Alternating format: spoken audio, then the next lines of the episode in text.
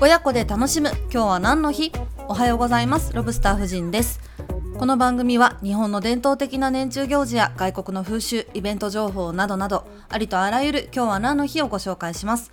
私4歳と0歳の兄弟の子育て中ですのでこのポッドキャストは子供と一緒に楽しめる情報を心がけていきます。お子様とのコミュニケーションにもぜひご活用ください。それでは今日2月の13日月曜日はニーサの日213でニーサの日です。ニーサについて私が言えることは何にもありませんので今日は2月の和菓子についてお話ししていきます。2月はバレンタインがあるので洋菓子に注目が集まりがちですけれども和菓子屋さんでは春の訪れを知らせる和菓子がたくさん出ています。その一つに草餅があります。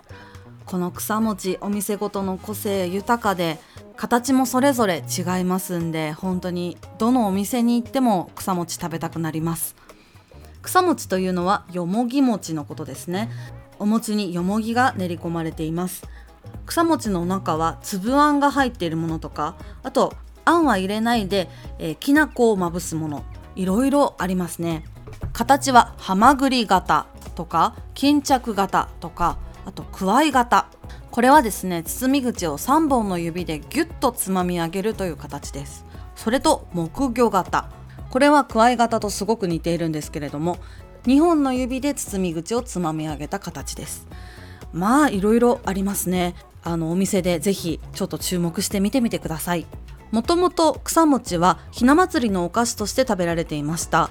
今ひな祭りのお菓子といえばひなあられとか桜餅とか思い浮かびますよね。昔は草餅でした。草餅には邪気を払う力があると伝わっています。あーなんか草餅食べたくなってきましたね。明日はバレンタインデーです。この番組がお気に召しましたらフォローして毎朝聞いてくださるととっても嬉しいです。